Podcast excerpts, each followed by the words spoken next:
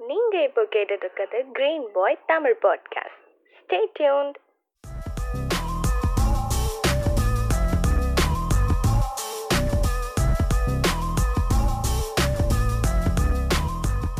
hi hello வணக்கம் and welcome to green pie with me கார்த்திக்கோட podcast கேட்டுகிட்டு இருக்கீங்க நிறைய பேர் வந்து க்ளோஸ் டு ஹார்ட்டாக ஒரு கேம் இருக்குது அப்படின்னா அது கண்டிப்பாக கிரிக்கெட்டாக தான் இருக்கும்.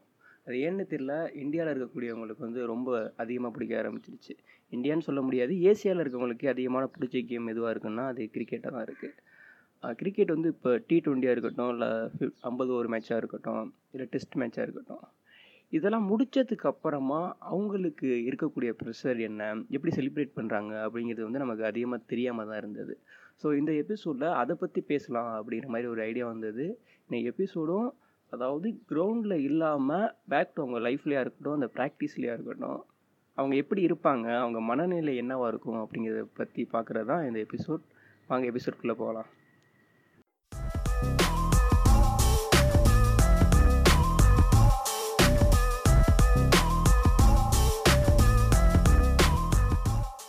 ஃபஸ்ட்டு வந்து இந்த எபிசோட் பண்ண எனக்கு எப்படி தோணுது அப்படின்னா two thousand nineteen world cup. யாராலையும் ஒரு மறக்க முடியாத வேர்ல்டு கப். எப்படி இந்தியன்ஸ் எல்லாருக்குமே டூ தௌசண்ட் லெவன் தோனி அடித்த சிக்ஸு மூலமாக நம்ம வின் பண்ணி ஒரு வேர்ல்டு கப்பை செலிப்ரேட் பண்ணமோ அதே அளவுக்கு ஒரு மேட்ச் முக்கியமானதாக இருக்குன்னா அது டூ தௌசண்ட் நைன்டீனில் நடந்த ஒரு வேர்ல்டு கப்பாக தான் இருக்கும். ஆனால் அந்த கப்பு வந்து இந்தியா வாங்க வேண்டியது. மழை வந்து திரும்ப நியூசிலாண்டோட மேட்ச் விளாட்றப்போ லூஸ் பண்ணிட்டோம். அதுக்கப்புறமா அதிகமான பேர் வந்து நியூசிலாந்துக்கு தான் சப்போர்ட் பண்ணாங்க. ஏன்னா இங்கிலாந்து இங்கிலாண்டுக்கும் நியூசிலாண்டுக்கும் நடந்தப்போ இந்த மேட்ச் வந்து ட்ராவ் ஆகிடுச்சு திரும்பவும் சூப்பர் ஓவர் வச்சாங்க. அதுலேயும் ட்ராவ் ஆனனால யார் அதிக ஃபோர் சிக்ஸ் அடிச்சிருக்காங்களோ அவங்களுக்கு வந்து கப் கொடுத்துட்டாங்க.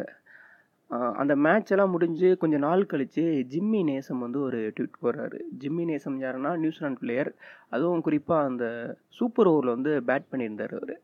என்ன ட்வீட் போடுறாரு அப்படின்னா நியூசிலாண்டில் இருக்கக்கூடிய பசங்க வந்து யாரும் கிரிக்கெட்டுக்கு வராதிங்க. ஒரு நல்ல செஃப் ஆகுங்க. இல்லை ஏதாவது உங்களுக்கு என்ன பிடிச்சிருக்கோ அந்த சைடு போங்கிற மாதிரி ஒரு ட்வீட் போட்டிருந்தாரு. அது படிக்கிற பயங்கர ஆச்சரியமாக இருந்தது. ஏன் இப்படி சொல்கிறாரு அப்படின்ட்டு அதுக்கு அவர் என்ன சொல்கிறாருன்னா மேட்ச் நடந்து இவ்வளோ நாள் ஆயிடுச்சு இங்கிலாண்டு வின் பண்ணிட்டாங்க. ஆனால் அந்த ஓவரில் நடந்த ஒரு ப்ரெஷர் வந்து இன்ன வரைக்கும் என்னை விட்டு போகலை அப்படிங்கிறாரு. அதாவது ஒரு அந்தளவுக்கு ஒரு அழுத்தம் தரக்கூடிய ஒரு விஷயமாக தான் அந்த டயத்தில் அது இருக்கும்.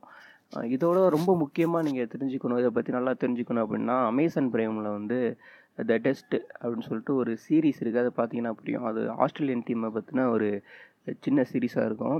ரொம்ப சூப்பராக இருக்கும். அதுவும் எனக்கு வந்து இன்ஸ்பயர் பண்ணிச்சு இந்த எபிசோட் பண்ணுறதுக்காக அப்போது ஐம்பது ஓவர் நம்ம பார்க்குறோம் பார்த்துட்டு நம்ம மேட்ச் முடிச்சுட்டு நல்லா இருக்குன்னா செலிப்ரேட் பண்ணுறோம் தோத்துட்டாங்கன்னா பயங்கரமாக திட்டிட்டு வந்துடும் ஆனால் அந்த பிளேயர்ஸுக்கு வந்து அது என்னவா இருக்குது? அது எப்படி ஹேண்டில் பண்ணுறாங்க அடுத்த மேட்ச்சுக்கு அவங்க எந்த மாதிரி விஷயங்கள் ட்ரை பண்ணுறாங்க இண்டிவிஜுவலாக ஒரு ஒருத்தவங்களுக்கு என்ன பிரச்சனை இருக்குது அப்படிங்கிறது வந்து ரொம்ப தெளிவாக தெரிஞ்சது. அதில் ரொம்ப முக்கியமாக என்ன சொல்கிறாங்கன்னா நம்ம வந்து மேட்ச் பார்க்குறப்போ ஒரு பால்னால் அது ஃபோர் அடிக்கிறாங்களா சிக்ஸ் அடிக்கிறாங்களா இல்லை விக்கெட் ஆகிறோமா? இதுதான் நமக்கு முக்கியமான பாலாக இருக்கும். ஆனால் பிளேயர்ஸுக்கு பேட்ஸ்மேன் விளாட்றவங்களுக்காக இருக்கட்டும் இல்லை பவுல் போடுறவங்களுக்காக இருக்கட்டும் ஒரு ஒரு பாலுமே ரொம்ப முக்கியம். அந்தளவுக்கு நம்ம இருக்கணும்னு சொல்லிட்டு அவங்க ப்ராக்டிஸ் பண்ணி ஒரு ஒரு பாலும் போடுவாங்க.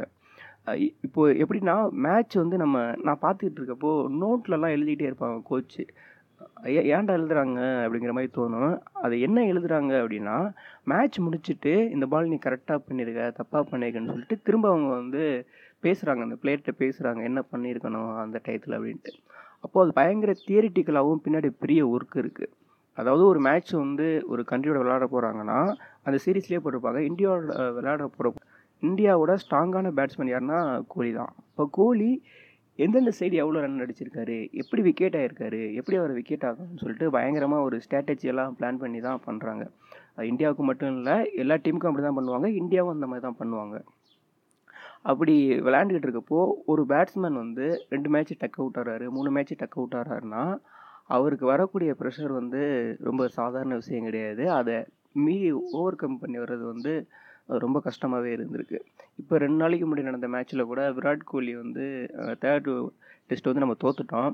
தோத்ததுக்கப்புறம் ஜேர்னலிஸ்ட் என்ன கேட்குறாரு அப்படின்னா நீங்கள் ஏன் அதிகமான பால் வந்து பேக் ஃபுட் ஆடவே இல்லை ஃப்ரண்ட் ஃபுட்டே ஆடுறீங்கன்னு கேட்குறாங்க அதுக்கு கோலி என்ன சொல்கிறாரு அப்படின்னா இல்லை நாங்கள் தேவையான பால் வந்து பேக் ஃபுட்டு தான் ஆடணும் அப்படின்னு சொல்கிறாரு இல்லை இல்லை நீங்கள் ஆடலைன்னு திரும்ப அந்த ஜேர்னலிஸ்ட் சொன்னதுக்கு அவர் வந்து பயங்கர அப்செட் ஆகிட்டார் ரெண்டு நிமிஷம் சைலண்டாக இருந்துட்டு ஓகே அப்படின்னு சொல்லிட்டு மூவ் ஆகி போயிட்டார். ஒரு ஜேர்னலிஸ்ட்டை பார்வையை விட்டுட்டு அவங்க ஏன் கொஸ்டின் கேட்குறாங்க எந்த இண்டனோட கேட்குறாங்க நமக்கு தெரில ஒரு பிளேயர் சைடேருந்து பாருங்கள் மேட்ச்சு தோத்துட்டாங்க. அவங்க ஆல்ரெடி ஒரு ப்ரெஷரில் தான் இருப்பாங்க. அடுத்த மேட்ச் வின் பண்ணி ஆகணுன்ட்டு அப்போது அவங்கள்ட்ட வைக்கிற கொஸ்டின் வந்து நமக்கு எப்படி வைக்கணும்? ஏன்னா யாரும் கிரிக்கெட் விளையாட தெரியாமல் இந்தியன் டீமுக்குள்ளே வந்து விளையாடல. கிட்டத்தட்ட அவங்களுக்கு பின்னாடி வந்து பத்து பதினஞ்சு வருஷம் எக்ஸ்பீரியன்ஸ் இருக்கும்.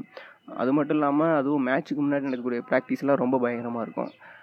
அப்படி இருக்கவங்கள்ட்ட போயிட்டு நீங்கள் இந்த பால் இப்படி ஆடி இருக்கலாம் அந்த பால் அப்படி ஆடி இருக்கலாம்னு சொல்கிறப்போ எவ்வளோ ஒரு கடுப்பாக இருக்கும்? இப்போ இது அவங்க யோசிப்பாங்களா? இல்லை அடுத்த மேட்ச்சில் வந்து கான்சென்ட்ரேஷன் பண்ணுவாங்களா? அது ரொம்ப கஷ்டமான ஒரு விஷயமா இருக்கும்ல. ஸோ அப்போ தான் தெரியுது ஒரு பிளேயருக்கு வந்து ஒரு அதுவும் முக்கியமாக கேப்டனாக இருக்கவருக்கு வந்து ஒரு மேட்ச் வந்து லூஸ் பண்ணிட்டாங்கன்னா எந்த அளவுக்கு ப்ரெஷர் தரும் அப்படின்ட்டு. கேப்டன் கூல் அப்படின்னு சொல்லிட்டு நம்ம தோனியை நிறைய பேர் சொல்லுவோம்.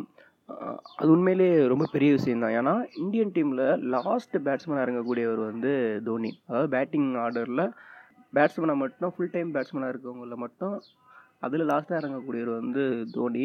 நமக்கு அப்புறம் இருக்கக்கூடியவங்கலாம் பவுலர் தான். அந்த அளவுக்கு விளையாட மாட்டாங்க அப்படி இருக்க சுச்சுவேஷனில் அவர் பேட் பண்ணுறப்போ வந்து எவ்வளோ ப்ரெஷர் இருக்கும்? அதை வந்து ஹேண்டில் பண்ணி பண்ணுறது ரொம்பவே கஷ்டம். அது மட்டும் இல்லாமல் கேப்டனாக இருந்துக்கிட்டு இந்த ஓவர் இவங்கள்ட்ட கொடுக்கணும். இந்த ஓவர் இவங்கள்ட்ட கொடுக்கணும். மேட்ச் லூஸ் பண்ணிட்டோம்னா அதுக்காக ஃபஸ்ட்டு வந்து அடுத்த மேட்ச் வின் பண்ணுறது எப்படிங்கிறத பார்க்குறத தாண்டி ப்ரெஸ்ஸுக்கு வந்து எப்படி நம்ம பேசணுங்கிறதெல்லாம் பயங்கரமாக ப்ராக்டிஸ் பண்ண வேண்டியது இருக்க முடியாது அந்தளவுக்கு ஒரு ப்ரெஷரான ஒரு ஒர்க்லேயும் அவர் கொஞ்சம் கூலாக பண்ணுறதுனால அவர் மிஸ்டர் கூல்னு சொல்கிறாங்க அவர் வந்து என்ன சொல்லுவார் அப்படின்னா ஒரு ஃபீல் பண்ணுறப்போ ஒரு ஃபீல்டர் வந்து பாலை மிஸ் பண்ணிட்டாருன்னா அது பிரச்சனை கிடையாது. பிரச்சனை கிடையாதுன்னா அந்த பிளேயருக்கு வந்து சரி ஏதோ நடந்துடுச்சு அப்படின்னு விட்டுட்டு அடுத்து கம்பேக் கொடுத்துடணும் அதே மைண்ட்லேயே இருந்துக்கிட்டு இருந்து இருந்துக்கிட்டே இருந்ததுன்னா நம்மளால் கம்பேக் கொடுக்க முடியாது. அது வந்து பெரிய ட்ராபேக் ஆயிரும். அந்த பிளேயரோட ஃப்யூச்சருக்கும் ஆயிரும் அப்படிங்கிற மாதிரி சொல்லியிருப்பார். அது உண்மையிலேயே ரொம்ப முக்கியமான விஷயம்தான். ஏன்னா முத்தியா முரளிதரன் சொல்லியிருப்பார் கிரிக்கெட் வந்து டேலண்ட் வந்து டுவெண்ட்டி பர்சன்டேஜ் தான் அப்படிம்பார். என்னது டுவெண்ட்டி பர்சன்டேஜா நம்ம வந்து ரொம்ப ஷாக்கான மாதிரி இருந்தது எனக்கு அது.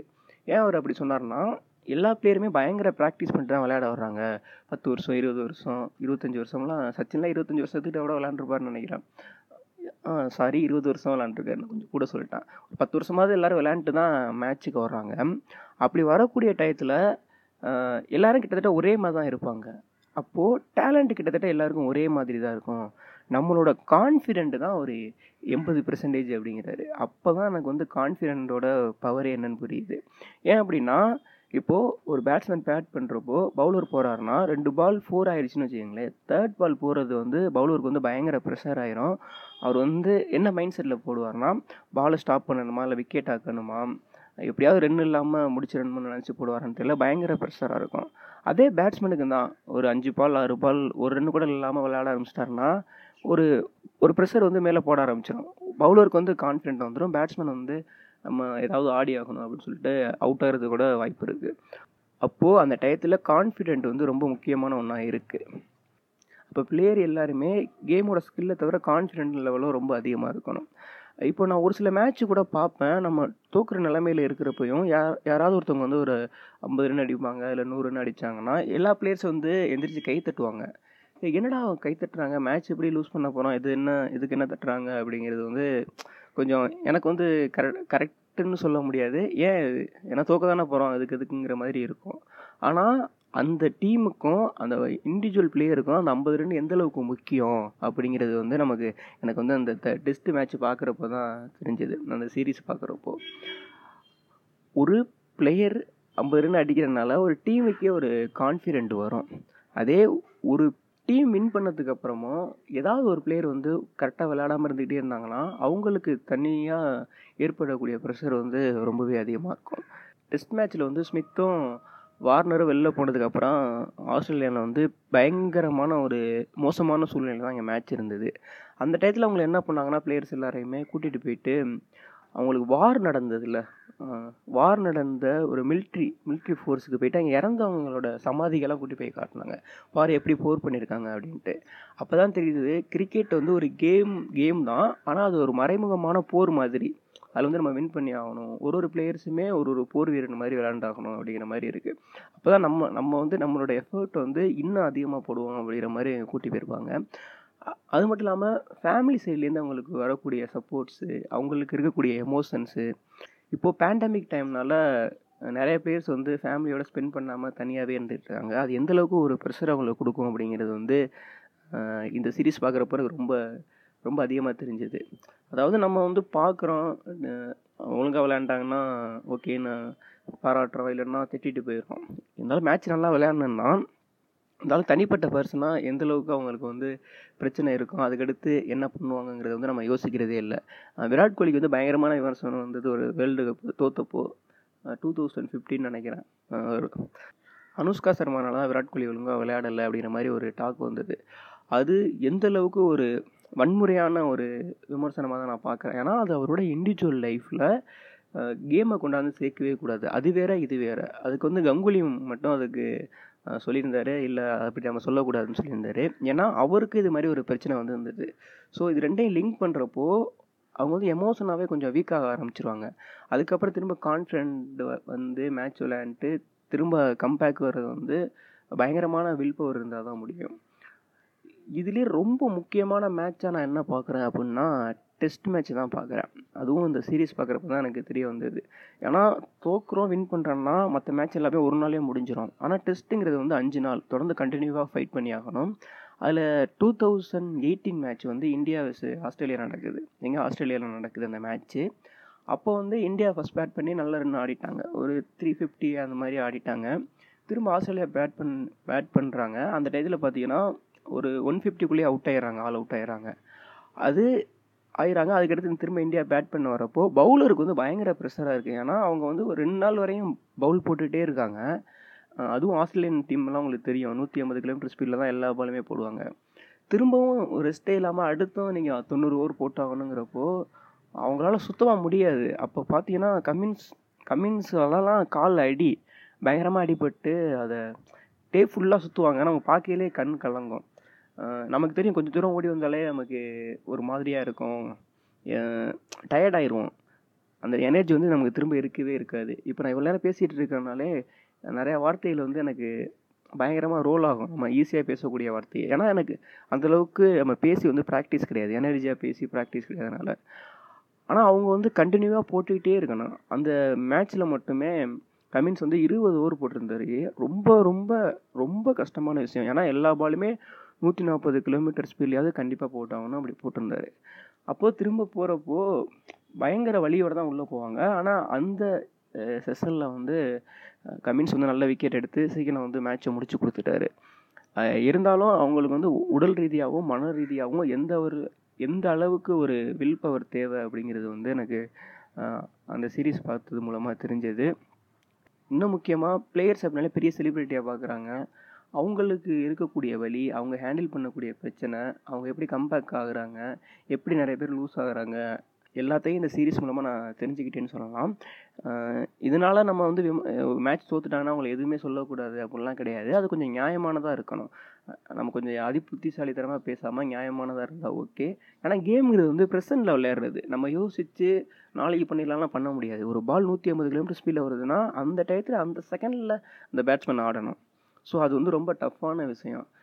அதனால தான் இந்த எபிசோடு வந்து நான் பண்ணலாம்னு நினச்சேன். ஏன்னா பிளேயருக்கு பின்னாடி இவ்வளோ எமோஷன்ஸ் இருக்குது மேட்ச்சுக்கு பின்னாடியும் இவ்வளவு ப்ராக்டிஸ் இருக்குது இவ்வளவு ப்ரெஷர் இருக்குது இவ்வளோ வில் பவர் தேவைங்கிறது வந்து எனக்கு ரொம்ப முக்கியமானதாக பட்டது. இது மேட்ச்சுக்கு மட்டும் இல்லாமல் நம்ம லைஃபுக்கும் தேவையான ஒன்றா இருக்குன்னு நினச்சேன். அதனால இந்த எபிசோட் பண்ணிகிட்டு இருக்கேன். ஸோ என்னோடய எபிசோட்ஸ்லாம் கேட்டு இதுவரை சப்போர்ட் பண்ணிகிட்டு இருக்கீங்க. இனிமேல் எனக்கு சப்போர்ட் பண்ணுங்கள் நெக்ஸ்ட் வீக் வேறு ஒரு எபிசோடோடு நான் உங்களை மீட் பண்ணுறேன் அது வரைக்கும் டாட்டா பை பாய்